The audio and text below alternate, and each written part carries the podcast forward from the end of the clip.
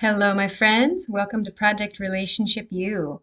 My name is Adina Barlow, and I am a life coach who teaches you how to have an amazing relationship with yourself so you can have a wonderful relationship with everybody else. Today, let's talk about getting uncomfortable.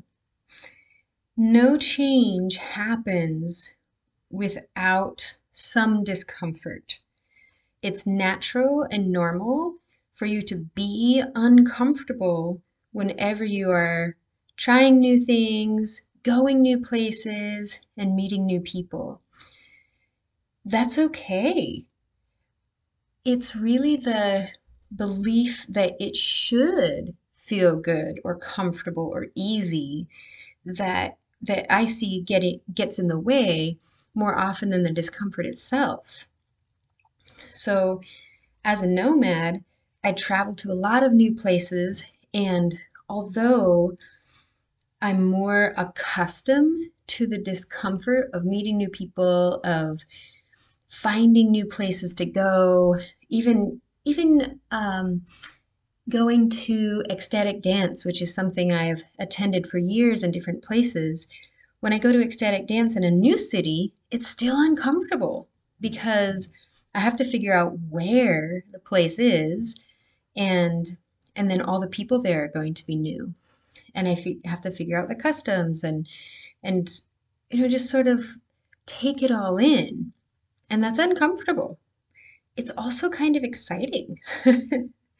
So as you are engaging with your relationships and you're making changes in your life and in your communication and and trying new things especially if it's something that say your partner or loved one or family member isn't used to, they might think it's weird, which will add to your discomfort if you have self judgment around being different or um, when you're when you're lacking confidence in your own ability to um, or really like thinking that you have to be right instead of accepting that you are experimenting with these new things, whatever it is you're trying, or new tools that you learned and you're applying those. So if you think you're supposed to get it right and be right, you'll very likely have a lot more judgment on yourself and therefore a whole heck of a lot more discomfort and lowered ability to handle that discomfort. On the other hand, if you can really take the mindset and approach of being more like a scientist, like you have this new idea, or maybe you learn this new tool and you're experimenting with it. You hope it works for a specific thing you're trying to change, but you don't actually know the results yet. That's okay. It's not about being right, it's about getting it right eventually. And when I say right, I just mean effective. I mean, does it solve the problem you're trying to solve? Does it meet the need you're trying to meet? If so, great. That's that's what you're looking for. Success. If not, no problem. Keep experimenting try something else, try something new. And really, the best way you can support yourself and stay encouraged to try new things is to have your own back, no matter what. So, what that means is if you try something and it doesn't work out, you don't beat yourself up. You don't put yourself down or harshly judge yourself or punish yourself. Instead, say, great, okay, I found something that doesn't work. What else can we try? And maybe acknowledge those feelings, especially if shame comes up. Recognize that. Shame has a really hard time living in the light of consciousness. So when you can identify shame and name it for what it is, it often just dissipates. Maybe not immediately, but pretty quickly. Whereas if you sort of buy into shame and let it run the show, meaning it gets just, you know, you buy into the idea of that you're not good enough or you're never going to get it right or you should get it right or nobody loves you or whatever it might be. That's buying into shame. But instead just name the shame and and recognize it's not truth, it's just it's a belief, a non-supportive belief that you don't have to buy into. So, getting uncomfortable has lots and lots of advantages, like having a life that's better than it is right now.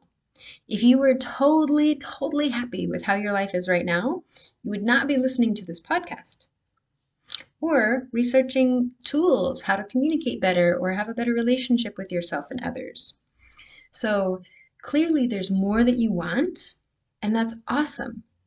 And so, as you practice embracing discomfort, it'll become easier and easier. And now, it doesn't mean that the discomfort goes away. It's just like when you weight lift, when you weight train. The weights never get lighter, but you get stronger. And then you want to lift heavier weights because because it's awesome or because you have goals that you want to be have a certain amount of strength or ability or whatever. And so often it's not, you don't just train to be able to lift the 10 pound weights. You might want to train to be able to lift the 100 pound weight. So in in discomfort, when you're training to have uncomfortable conversations with your loved ones, where you're honest about your feelings, where you're willing to see their perspective, see things from their side, where you're willing to try new things, get uncomfortable or vulnerable, it does take practice and you get stronger. That muscle gets stronger. Doesn't mean that the discomfort goes away though. So that's not the goal. so practice, you can practice in little ways like having cold showers or, you know, turning on the cold for the last 30 seconds of your shower. Um, doing mini fasts. That's a great discomfort practice. Uh, meeting new people, going to new places, trying new activities, trying new foods. Pick some, pick like one or two items that are new and uncomfortable for you and practice them. And then when it comes to advocating for yourself in a conversation or relaxing when instead you want to yell or